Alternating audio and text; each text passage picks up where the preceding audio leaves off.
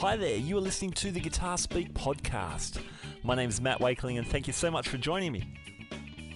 Well, there's been some really great stuff going on. Last week, um, of course, we spoke to Michael Dolce and Charles Cilia from Cilia Guitars, and uh, we sat in on the Michael Dolce Guitar Masterclass. That was awesome. That was so good, and uh, it was great to meet all the guys there. And uh, Michael and Charles headed down to the Melbourne Guitar Show, which by all accounts was fantastic. I was super jealous I couldn't get there, but um, yeah, it looked like a really fantastic weekend. Well done, Rob Walker, and, and all of your team. And it was great to see some other of our Guitar Speak podcast friends down there. Uh, Brett Kimmel was down there doing some jamming and some workshops, as was Bob Spencer, and of course Michael and, and Charles, who, who uh, we mentioned. Hey, speaking of Guitar Speak podcast friends, Michael Fix, absolutely brilliant acoustic fingerstyle guitarist. Um, we interviewed him way back in episode three. I got his, got Michael's email newsletter today, and um, there's some really great news. He's finished recording his new CD, Bending Air, which is going to be launched in uh, Europe in September, and then Australia in mid-October. He's just about to head off to his annual Europe tour. He gets over there every year, plays a whole bunch of gigs. He'll be in Germany, Italy, Austria, and for the first time, Scotland. So that's cool. All the best, Michael. Hope it uh, is a great success. Um, he's also uh, will be at the Tuscany Guitar Camp in uh, early September as well. So, hey, if you're anywhere in, near those um, anywhere near those countries, man, check out Michael Fix. He's well worth looking into. Such a such a great guitar player. Now, during that interview, Michael Fix spoke about the idea of having big brother figures in your life, you know, mentors, people to encourage you along. And he spoke about Tommy Emmanuel uh, very much being one of those figures in his life. I love that idea, not only in music and guitar playing, although that's certainly certainly great, but just in life in general. The, you know, having big brothers, big sisters, people who can uh, who can show you the way, people who can lead you along, and people who will be an encouragement to you, who'll be your cheer squad. Now, today in the Guitar Speak podcast, I speak to Australian guitarist David Moyes. Now, David was and is very much one of those figures in my life, very much a big brother figure. Now, David in the late 70s joined a little band, a little unknown band called Air Supply, and uh, within months they were smashing it in the United States uh, with hit after hit, and uh, he tells us that story. David also went on to become a, a very busy session player in the Sydney session scene, uh, playing on um, film soundtracks such as the Crocodile Dundee movies. And later on, uh, touring the world again uh, with the Hillsong Worship Band. And uh, that's where David and I met at, at, church. I was just one of the guitarists on the roster, uh, as was David. And for, for me in my early 20s to play with um, such a musician was just massive. Um, not only as a guitarist, but just uh, Dave's encouragement to me uh, meant a lot. So some years later, to to be able to sit down um, and over over the Wi-Fi have a chat with David about his guitar career was was awesome. So here's part one. I hope you enjoy it. My interview with David Moyes. David Moyes, welcome to the Guitar Speak podcast. Great to be here, mate. Great to have you. Hey, um, what led you to the guitar in the first place? When did you start playing? Um, I think probably as early as seven years old. Heard um, Beatles, and you know, it's that classic story of the Beatles. I think you can okay. blame them. Yeah, yeah. Um, I uh, I wanted an electric guitar from about eight years old, and my dad didn't believe that I was serious, so he chucked me a, a ukulele, taught me everything that he had learnt during the Air Force. So uh, I did pretty well with that. And then um, still wasn't allowed to have an electric guitar. Mm-hmm. They gave me a classical guitar at 10. So I did three years of classical training and a bit of uh, Spanish right at the end. Okay, yep. And uh, yeah, during that time, I, I somehow managed to get some old bits and pieces of, I think, a, a, a bolt on neck Les Paul made in Japan. Oh, yeah. And yeah. Uh, I, I went out and saved all my scrap metal and bought a beautiful Fender. You know, when I think about it, I've just realised it now. That neck is probably worth a lot of money now. But yeah, I, I, I went and glued it to this body. It was probably a 64. Oh wow! Or, or 66 or something crazy like that, like yeah. a really old neck. Uh, yeah, so I made a, a hybrid Les Paul Strat neck guitar, and that was my first electric guitar. That's great. That's cool. And um, Oh, with Fender with Fender thin line pickups too. I, I've still got those. oh, okay. Like uh, from a Tele thin line. Yeah, yeah. Ah, So a nice. pretty crazy looking guitar. What happened to that guitar? Do you, do you still have that somewhere? I wish I knew, Maddie. I I tell you what, if I if I could remember, if I could scratch the the uh, dark crevices of my brain and find out where that was, I would I'd, I'd try and find it again. That's I cool. don't know. I, th- I sold it. Obviously, I gave it away. Yeah, sure. And uh, what what did you plug it into? Um, initially, um, I plugged that into a five stack radiogram. Oh, okay. So the like the audio input or the mic input or whatever. I just went across the, uh, I think the, the the center lug and one of the outside lugs of the volume control. Of, uh, Oh, okay. is, so you're talking back in late '60s, early '70s, Yeah. when everybody was throwing out their beautiful uh, wooden radiograms and getting transistor radios because they were the Ah, cool okay. hip thing. Yep. And it just so happened that down the end of 10th Avenue, St. Peter's, there was a dump.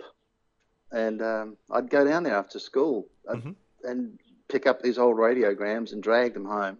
Yep. And um, dad, dad would show me how to fix them up. And uh, I think my first true amplifier was, I think, four of those linked together. And uh, man, it sounded awesome. I mean, it distorted like crazy, but it was like Hendrix all in my, in my bedroom. It was beautiful. That's great. So so these are like old tube um tube stereos. Were they Yeah, well, powered? yeah, yeah. These were actually they were all tube, Wow. but cool. but radios, Yeah, not not, yeah. not record players. So okay. um, I still remember my first gig was two doors down. Yeah. A girl called I don't I don't know if she'll mind me calling her. Jane Mattinson had her birthday party, and my, my mate around the corner, Jim Finn, who's who runs a band in Sydney called Finn. Uh, we, we grew up together, like Okay. from from one. So we got together and we had this raging. I think he was playing his Irish drums and I was playing my radio stack with my homemade guitar, and it was great fun. That's great. So you were doing bands like garage bands and, and stuff pretty early on. Um, that that was yeah that that the, so the first sort of band thing was really just that. Yeah, my mate cool. Jim and I. Awesome. And then after that there was uh, yeah various things at high school and um, I think the first kind of real playing band that I was in was um, they, we were called Alki Lane. It was um, drummer was Mark Meyer who's from uh, Moving Pictures. Okay. Um, uh, the rest of the players were all sort of accountants and what have you, who never really went on with music. But Mhm. uh, Mark and I went to high school together. Yep. And um, that band did quite well in the covers kind of thing during, I think I was 14 at the- time. Oh, wow. Yeah. Going into pubs with, you know, big mop of hair, six foot, barefoot, and uh, fag hanging out of my mouth, you know. So uh, yeah, that band did pretty well, and it, and it ended up changing its name some years later to Parker Band, and we moved to, to Perth for a short stint. Okay. Um, and uh, we were the backing band for Mark Williams. Oh, okay. Mark So- Williams, the, the yeah, So were you in um so you were brought up in South Australia, weren't you? pretty much. Yeah, Yeah. okay. Yep. I, I Should- left here at 18. Okay. So you're over in. Perth, Mark Williams, the singer. Um great. We were there for about two months. Yeah, that, Okay. with the Parker Band, and Yeah. that that was that band was. Um, I- I've actually jumped a step, but without sort of labouring it too much. Uh, the Alky Lane band, band, which was our kind of high school band, Mhm. turned into a band called the Jules Funk Band. Played in a bar down here in Adelaide called Jules. Okay. Um, and there was this kind of rivalry, but friendly, very, very friendly. We were, we were all good mates between uh, uh, a disco called Bogarts down in Melbourne Street Mhm. and the Jules Funk Band. So in those days, uh, it was we did this for about a year. The gig was you start at nine and you finish at five in the morning, and you're 20 minutes on, 15 minutes off Okay. all night. Wow. All right. So how do you learn new songs? This is exactly what we used to do. And so all you guys listening to this, this is the best way to grow your musicianship. Uh-huh. You go upstairs in your 15 minute break with a cassette, stick it in, and uh, it might be KC and the Sunshine Band or Sly and the Family Stone or one of these old bands, Mhm. and would would one would put on put on a song, and we'd all sit around and listen to the song, and you get to the point where you've got perfect pitch. You can hear. I'd listen to the guitar part, so we're just listening. We're not playing. We're just listening. Mhm. Maybe jotting down a few notes if you need it, but pretty much just listening. And we listen to the song two or three or four times, and go down and play it.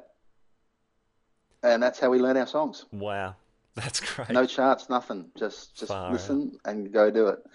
So uh, it was a really great um, skill to learn to, to really sharpen your ears. Yeah, yeah.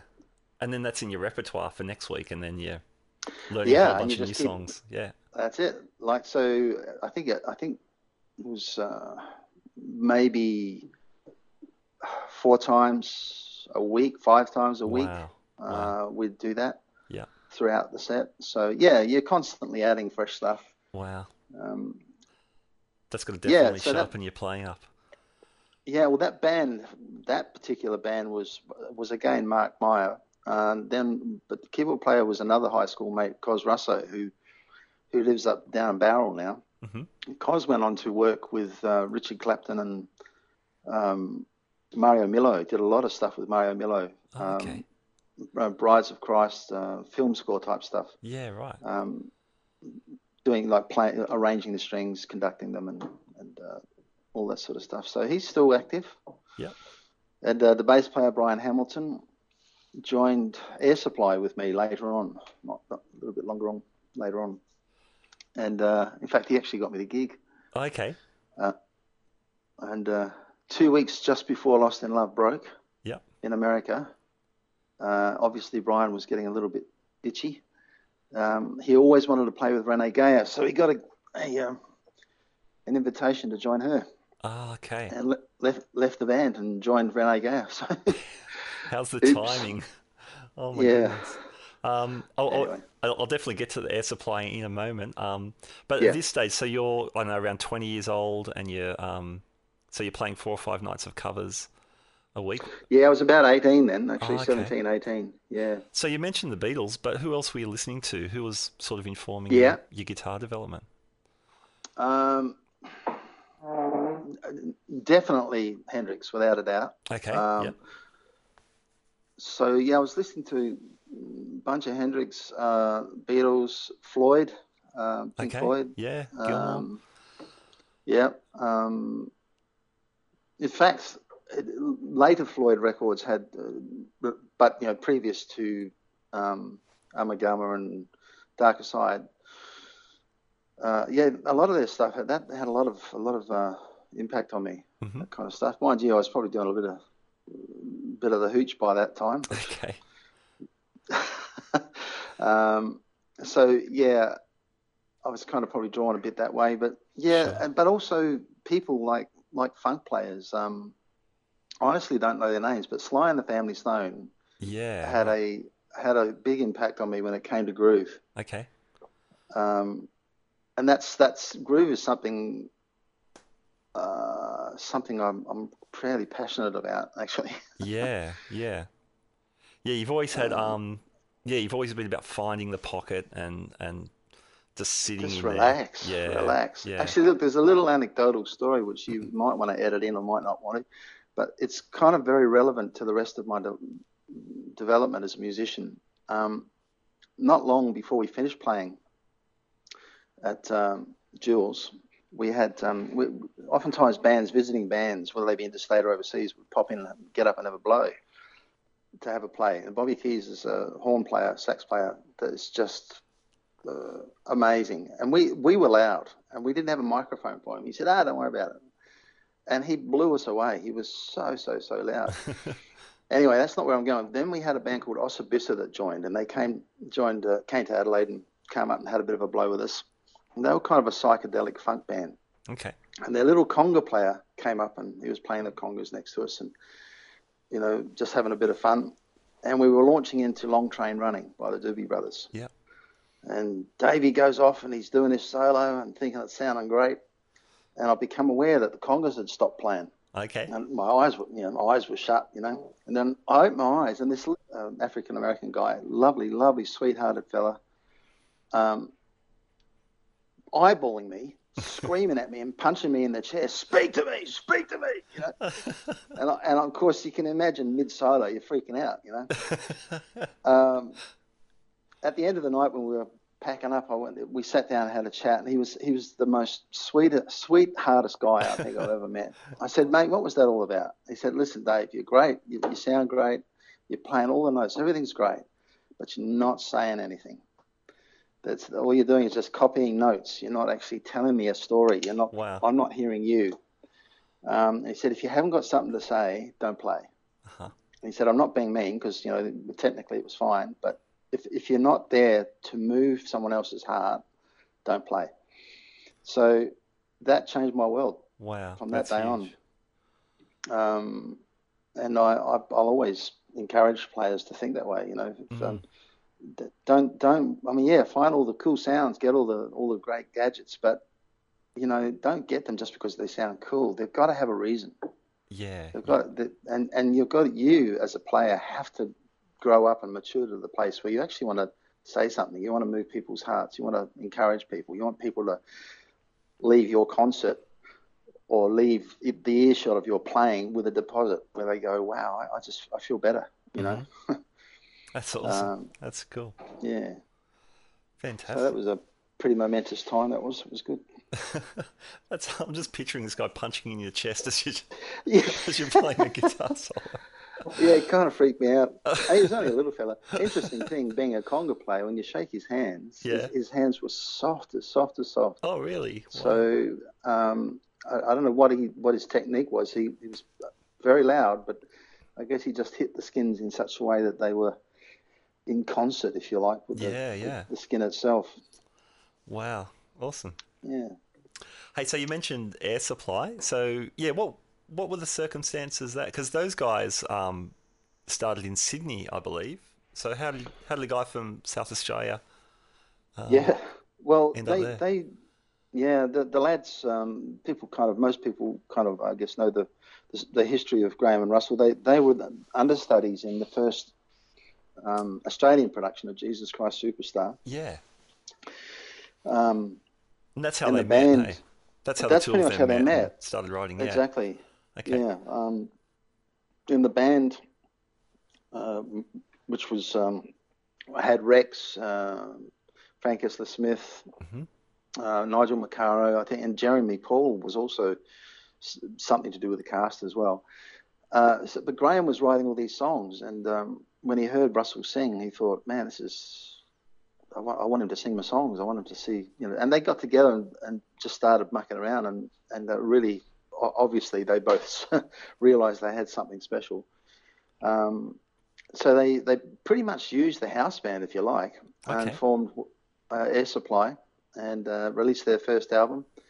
Uh, and I believe their first single, or one of their first singles, was uh, "Love and Other Bruises," which um, which was a fantastic song. Uh, I still think it's one of one of the one of the great songs he's written.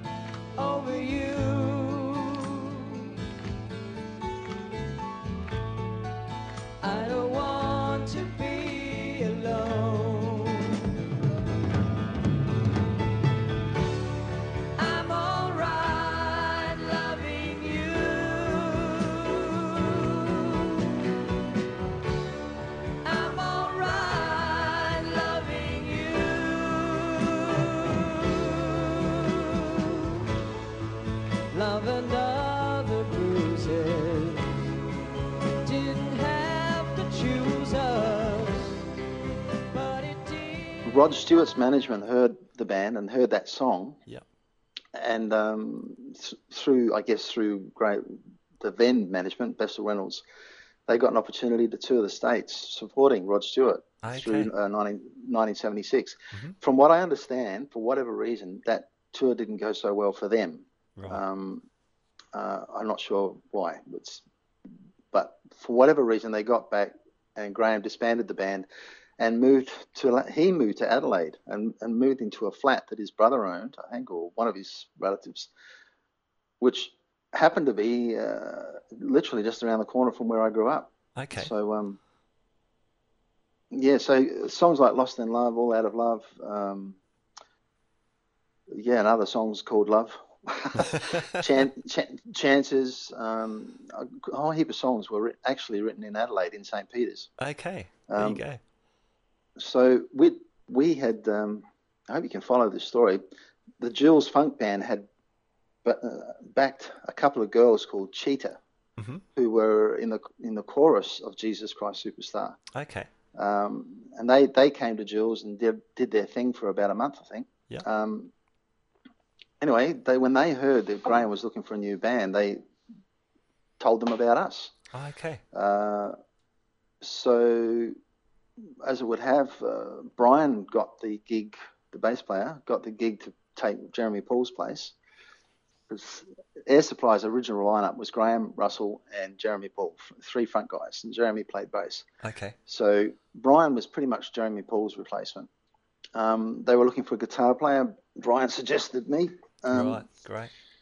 and on a, a very balmy, lovely spring uh, Saturday morning, Graham and Russell ro- rocked up at my apartment down in Henley Beach, and we spent the day um, just playing and recording on my little recording system uh, songs like "Lost in Love" and uh, "All Out of Love" and "Dreams," a whole bunch of stuff actually. Wow. Cool. And I, I, I recorded all these guitar parts that I thought would be nice, all these harmony harmony guitar lines, and and uh, they really liked what I did, so I got the gig.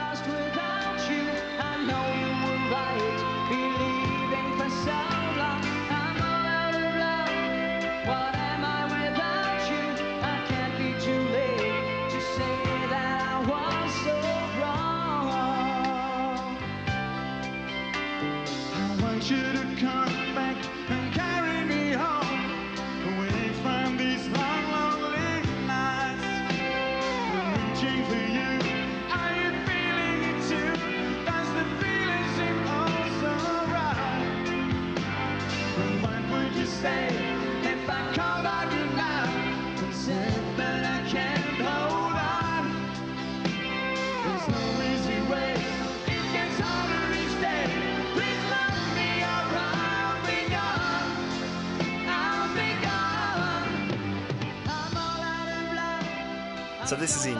around 78. That would be yeah, that was '78. That that actually happened. So I, I guess I officially joined the band late '78. Yeah. Right. And then the album Life Support came out in 79 with with all these tunes on it. That's right. That's right. And so, uh, yeah, that was an interesting exercise for me, life support, because that was the first, uh, what I would say, my first real um, professional recording session. I mean, I've recorded heaps in Adelaide, hmm uh, but but not at that level with with a, a producer like Charles Fisher. Um, so I thought my guitar sounds were great. Yeah. I thought my guitars were in good order. Yeah. Um, they weren't. they were not in good order, and my guitar sound sucked. Um, This so this sounds It- familiar. This this we'll get to this later when you produced me many years later. But anyway, I'm sorry. Please continue. No, you're right, mate. Well, you know what I'm talking about. It's what I discovered was is that what you're hearing through the radiogram or what you're hearing through the record Yeah. player or through your headphones is not actually what what needs to be heard Yeah, when you're sure. miking and recording. Okay. So, so thus became the, the journey of just trying to discover tone and, Yeah. and understand what is actually a good tone. Um, um, and even guitar setups. I mean, I'd set up heaps of guitars, but to find, I, I had a, this beautiful uh, 345. It was Jim Kelly's, one of Jim Kelly's old guitars. Oh, okay. I understand now why he uh, sold it. it. Some, some, somebody. It was a gorgeous guitar, sounded great, played great, but you could not play it in tune. It was Okay. impossible. Yeah. Um, someone had scraped down the neck so thin um, that you just bend slightly forward and the whole thing would go flat. Yeah. Right. It was so it was it was a bit sad, really, but um, yeah. anyway, it was good. Peter Peter Walker, who is um, I don't know if you know Peter. He's he's developed a um, a thing called the whammy or the whammy bar. I think it's a, a device you can stick on an acoustic any guitar actually, Mhm. and um, basically creates a synthetic. I'm not sure whether it's using like. I'm not quite sure how it works, but anyway, basically it puts a whammy bar on anything, Okay. but it, but it does it through some sort of uh, tone uh, manipulation. Who knows? I don't know. I shouldn't talk about it, but it is it is commercially available now. Go down to your local store and buy it. The whammy by Peter Walker. There you go. Peter was uh, from. A, he used to play guitar in a band called Bakery, and Yep. it was just he was one of my heroes. Actually, he was a, a an Australian guitar playing, just a wonderful play. Kind of, kind of um, Larry Carlton esque, I guess. Okay. Yep. Um, from Perth originally. Anyway, he was uh, assistant engineering at Trafalgar Studios, where we recorded Life Support. Yep. That's So in he helped me out. You guys had come up to, Yeah. to Sydney for that. Yeah, Yeah. yeah. Well, no, we'd moved. By this time, we'd already moved. Oh, okay. We'd moved to Sydney from Alright. Adelaide, so I was living in Sydney by now. Um, yeah, tr- that was uh, Trafalgar Studios down there in Trafalgar, Trafalgar Street, Annandale. I'm not sure if it still exists, Mhm. but uh, beautiful studio, fantastic. Um, yeah, so that was that was a bit of a life support was a bit of a you know the, the duck thing where you're looking trying to look cool, we're paddling like crazy underneath trying to figure it out. Yeah, right. Wow. And that album, that um, that as, as you mentioned earlier, that broke in in the states. I think got to number three. Um, Lost in Love got to number three on the Billboard charts. And Love, Lo- Lost in Love, yeah, number three. Did it? Did it not eventually hit number one? I think it. Uh, okay, I may have done. Yeah. it, it entered the charts um, at I think number uh, maybe it entered at number three. It was really high, like six or seven or something like that. Wow. Entered the charts in the states. Uh, I think around like six with a bullet. And if it says with a bullet, it's going to go number one. Okay. and so it was it was only in the charts uh, um, at not number one for a week. The next week it went number one, and it stayed there forever. So we had five straight number ones. It's interesting. I, we're, we're great fans, and I'm, I'm good friends with the guys, uh, with Glenn and Beeb and Graham from LRB. Yeah, I was going to mention them. Little River Band and to some extent ACDC probably were the only other Australian bands that had made some sort of dent in in the US market. So you guys were were definitely one of the pioneers of, of you know opening the, Yeah. the US door. At the time, yeah. I mean, look, LRB, I think were doing it before us. They they were playing some pretty. They they did a lot of support gigs initially um, through the late seventies. Um, we, we we had an opportunity to, to, to do a tour through the states supporting. Um, oh, yeah, somebody my age um, doing a support gig anyway for, Yeah. for a, a fairly fairly popular um, artist at the, at the time, and we decided not to do it because Lost in Love had just come into the charts and gone number one the next week. Yeah.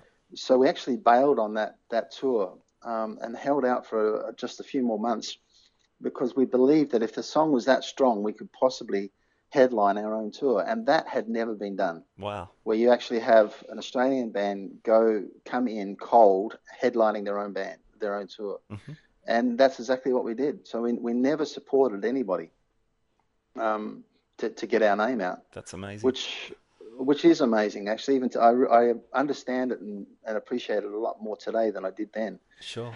Um, and like they weren't little gigs. I mean, we were playing arenas, we were playing big stuff straight away.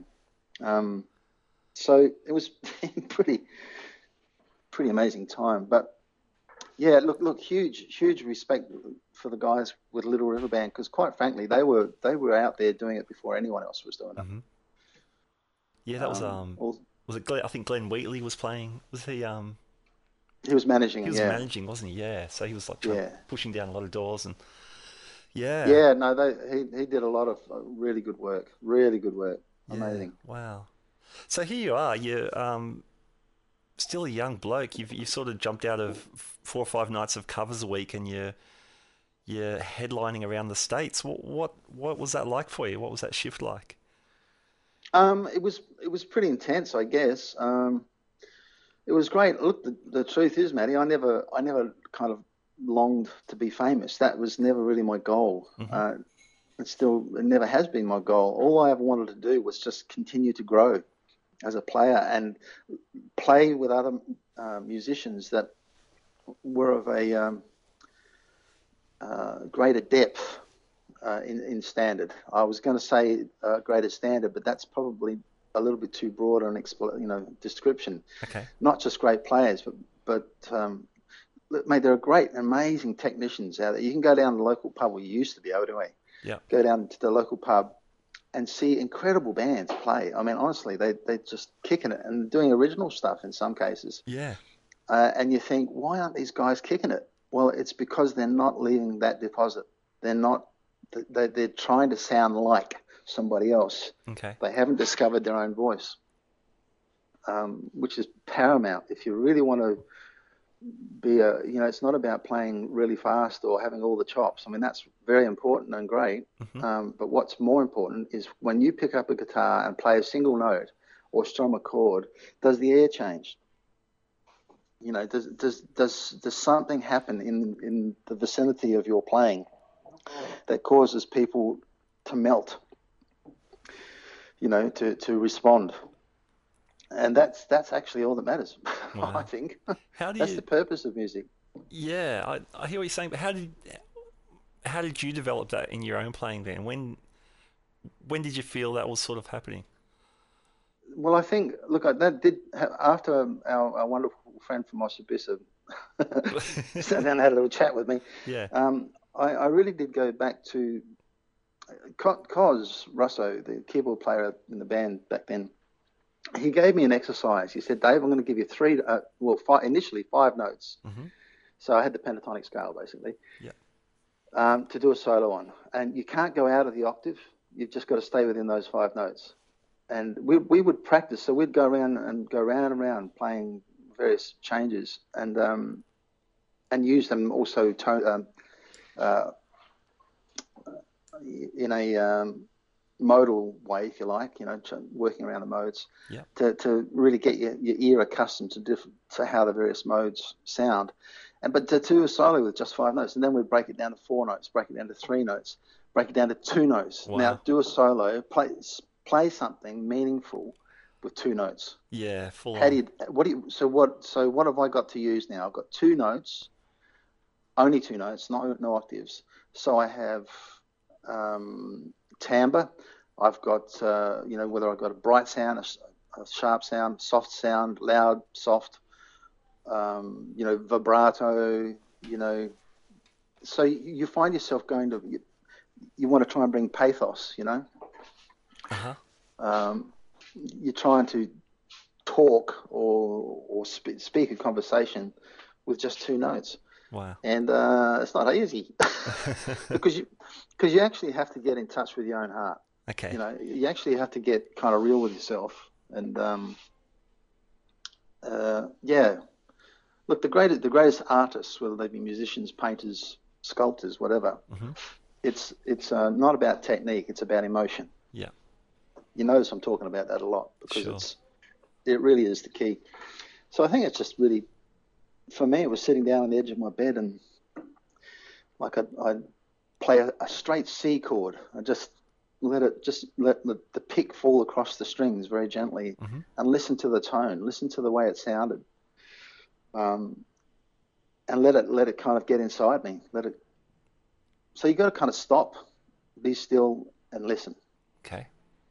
Um, Cool, man. and I, there's some Cool. there's something I learned from Angus actually, and this is just from from ACDC, just by observing him. Uh, you may remember me saying this to you guys. Uh, if if there is one guitar player in the world um, that is relaxed, it's him. I mean, he is running all over the place, Uh-huh. Yeah.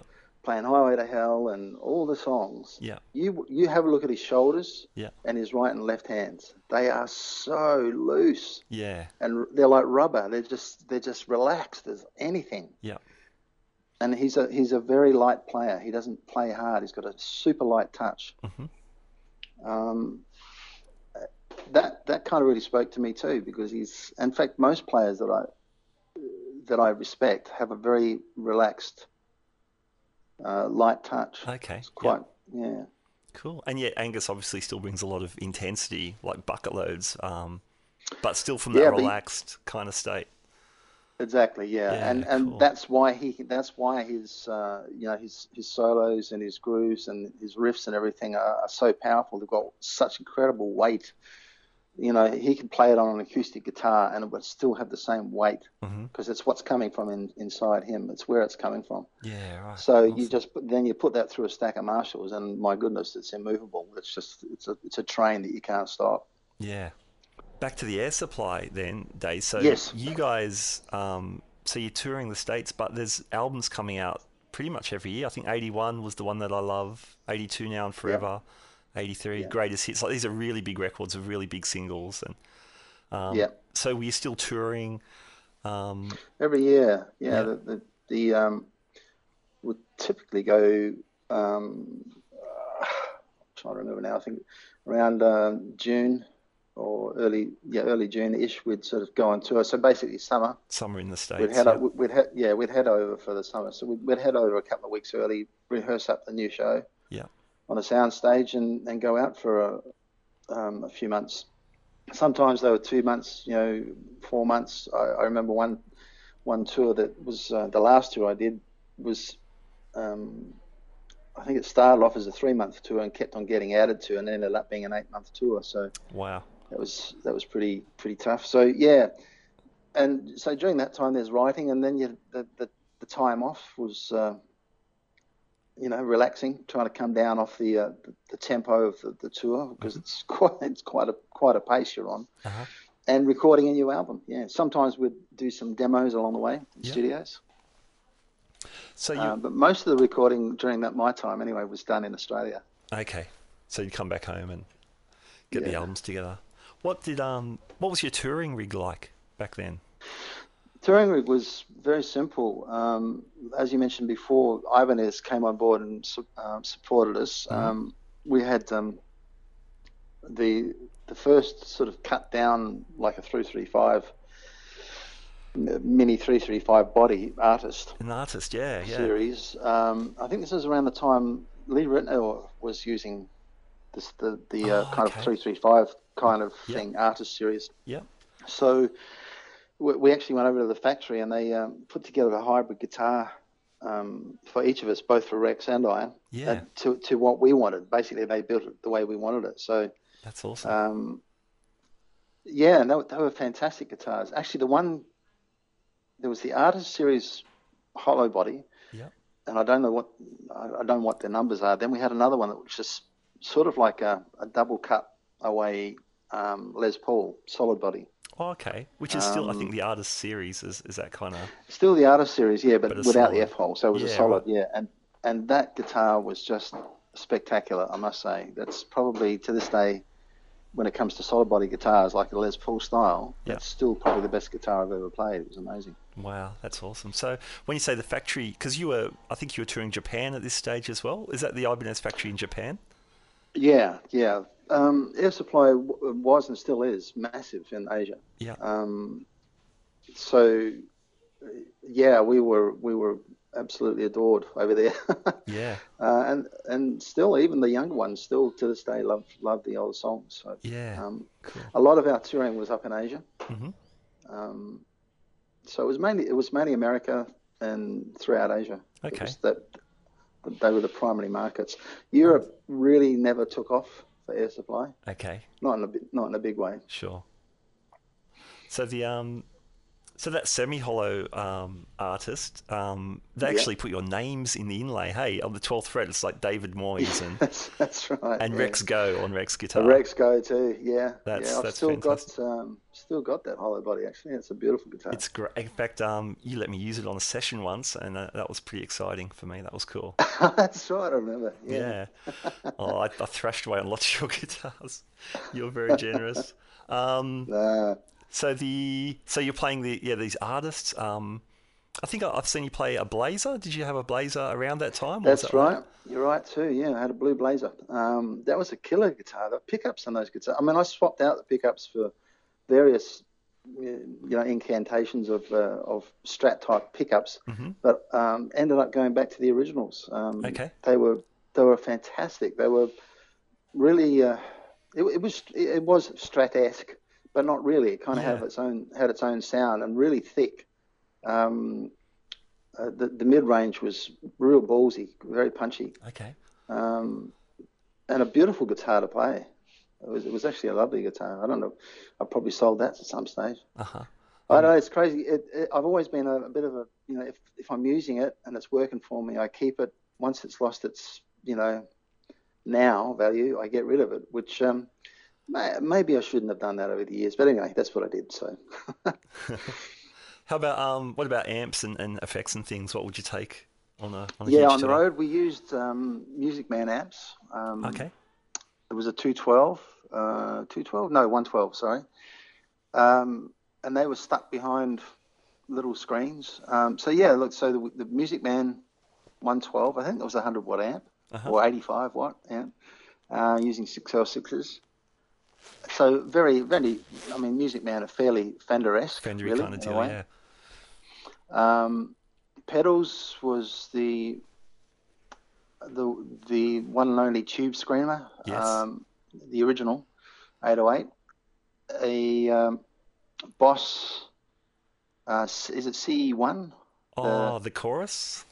Chorus. The yeah, little- chorus sort of vibrato chorus, thing. first- Yeah, right. Uh, no, no, no, no. Large, big, big kind Oh, of. Um, the big grey box. the big grey box. it's got yeah. two buttons. I think Yeah. one one's maybe a speed big, switch. big, big fat chorus. oh gorgeous. yeah, yeah. And it's got like the Um, mains power hanging out of it. Hey, that's a Exactly. that's a serious Yeah. pedal. Yeah. Um, and that was pretty much it. Wow. It was just, and uh, there might have been a compressor in there as well. Um, Okay. Trying to recall, but it was a very, very simple rig, super simple rig. Um, mm, no delays, not even a delay. Mhm. Can you believe that? Amazing. Um, these days, you just you can't play unless you've got a delay. That's right. They don't let you Um, play. no, that's right. You're not in the door. Hey, you were um, you were working with Rex Goh uh, for a lot of this time. What was it like playing with him? Oh, Rex is great. We see Rex came initially came to Australia from Singapore via Adelaide, so he, he was always a local player here when I was like in my teens, Oh, uh, okay. young lad. I always think of as a Um, Sydney guy. I mean, obviously from Singapore, because he's been here for a long time. But Well, got he married. Adelaide Um, first. yeah, he's he's sort of a multi uh, internationalist, mate. You, you ought to see what I'm looking at right now. It's just inc- crazy. I'm looking across vineyards, right? Yeah. and there is this front, this storm. You might hear it. Here comes the rain. Oh yeah. across the fields in front of me, and it's just insane to watch it come across. uh, anyways, um, yeah, so Rex came over from Singapore to Adelaide. Um, I think I don't really know, you- and when you chat to him, no doubt, or if you have already, um, his history will probably make itself more clear Yeah, than sure. I understand it. Um, I know he was in Adelaide for quite a while, playing in various cover bands. He married a Melbourne girl who was um, in the Navy, Uh-huh. uh, but he was also, I believe, he was. I'm not sure if he was part of Jesus Christ Superstar because I think that was Mark McEntee Oh, who okay. was playing guitars uh, in, in Jesus Christ Superstar. I'm not sure about that Okay. from And the he, Divinyls. He went Um, into the vinyls, yeah. And um, did he do some of the early Air Supply stuff before your time, perhaps?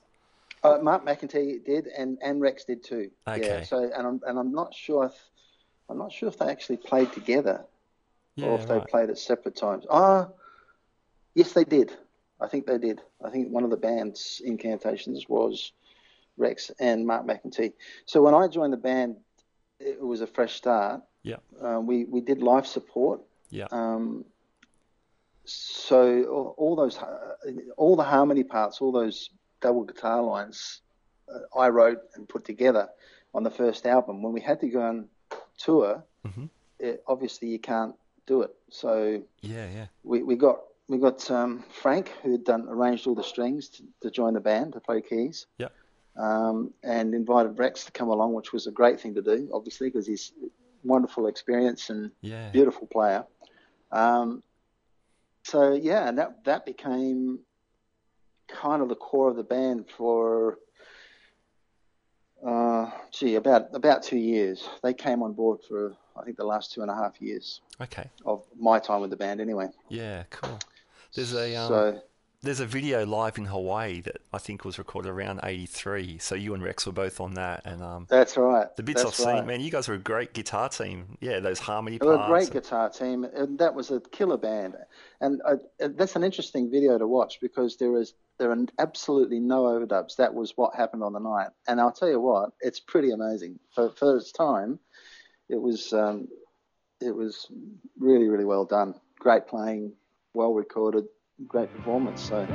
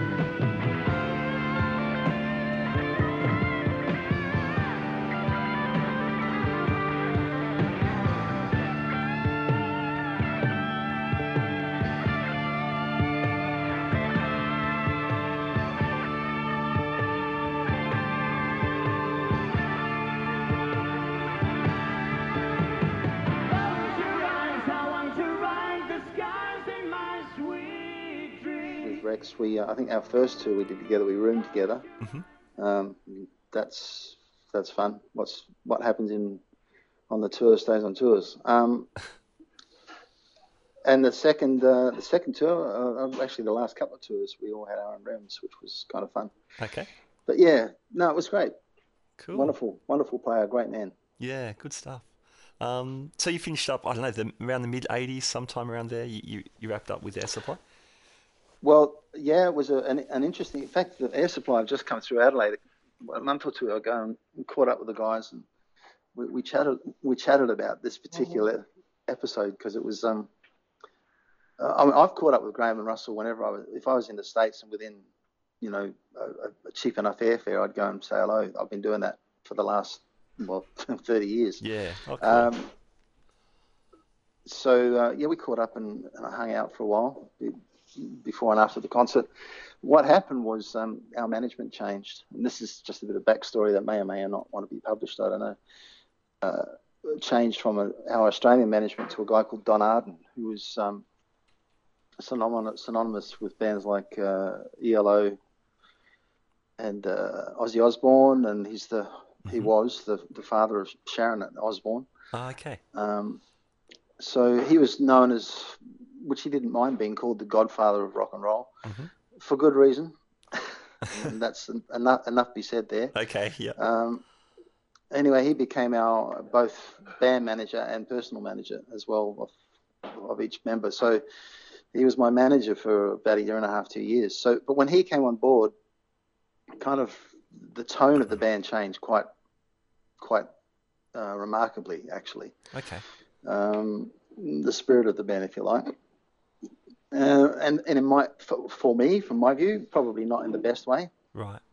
but for, for Graham and Russell, probably the best because it it brought about, um, you know, uh, probably a little more control, a bit more income, and that sort of thing, Okay. which is perfectly right. I mean, that's you know, that's those two guys. That's they're the band. Mhm. you know, really.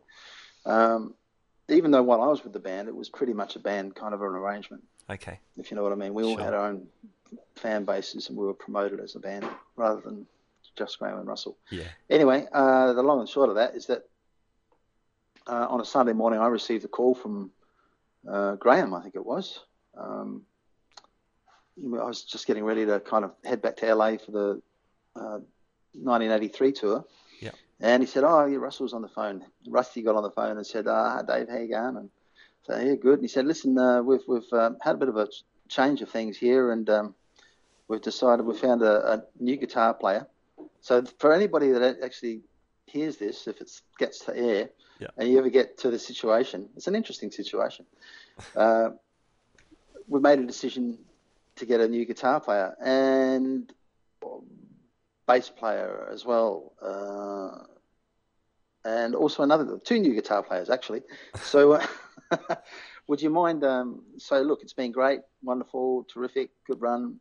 Um, see you down the line. And by the way, would you mind ringing up Rex and Dave and let them know that uh, they're no Oh. longer in the band either? Oh, no. And and that's exactly what I did. And Oh, as far as I know, to this day, neither of them have received a, a personal phone call. oh, wow.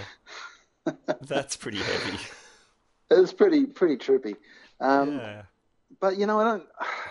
Honestly, man, I don't know. Maybe these just these days. Uh, it was a it was a bit of a shock, obviously, because you know you were getting ready to keep moving forward. Sure. But but things happen, you know, things happen in life, and you just got to go with it. You got to roll with the punches and and move forward. And everything has its reason and purpose, without getting too philo- philosophical. Mhm. Um, you can either let things kind of mess you up, or you know, make you strong Yeah. in the right way, Yeah. not not bitter. Um, so I think it's a bit sad that neither of the guys ever received a phone call, but Yeah. they did. They did get letters in the mail. Right. So that go. was that was the end of that that Okay. formation of the band, and Ralph the drummer remained for another, I think, nine or so years, Okay. um, and Frank continued on until he died uh, in '86 um, of AIDS. So uh, now, pretty much the band they've got now, they've had for the last, well, the guitar player they've had for about eight years now. So um, yeah, and they do a great job. Sure. I think um I think you could argue fairly strongly um, your era and, and that of Rex's as, as well was probably in terms of creative output, um, uh, you know, the heyday really. I, I think you guys.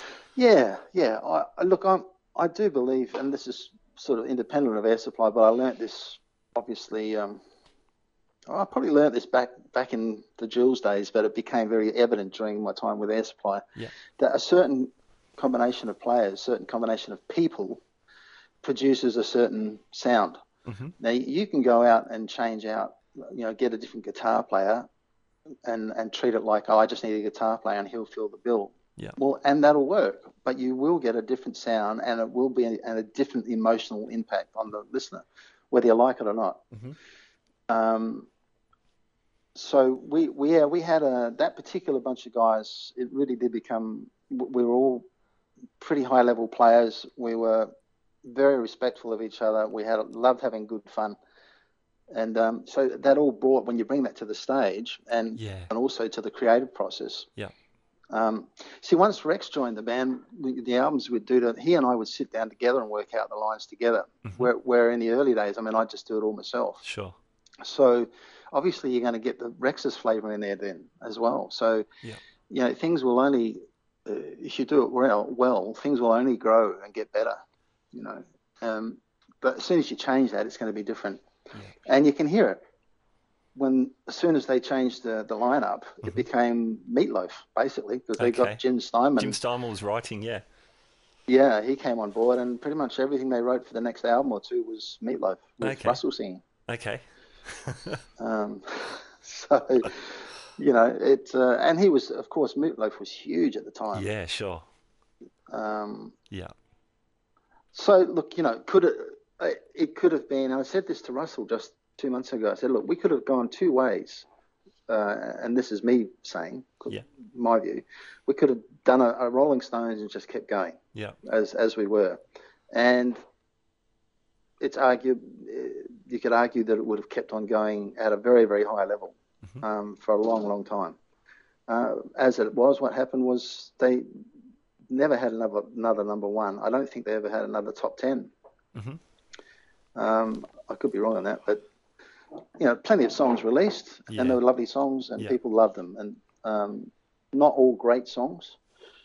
Um, but it, the thing is, they've had a career that has continued and never stopped, and they've worked really, really hard, and they've been very, very successful. And I, I, I'm a great admirer of them both. Yeah, that's cool. And great, you're still in touch. That's that's really um, Yeah, yeah. testament to your Yeah, attitude that- as well as as well as theirs. Yeah, well, some of the other band members haven't done it quite so well, but you know. yeah, as you mentioned. but uh, but that's all right. You know, it's the thing is, I'm it's I'm here on this planet to do what I'm meant to do. You know, and uh, if it's with them, great. If it's not, great. All right, that's part one of my interview with David Moyes. Man, I loved hearing all those stories. Imagine getting punched in the chest when you're taking a solo. that's kind of cool. Oh man.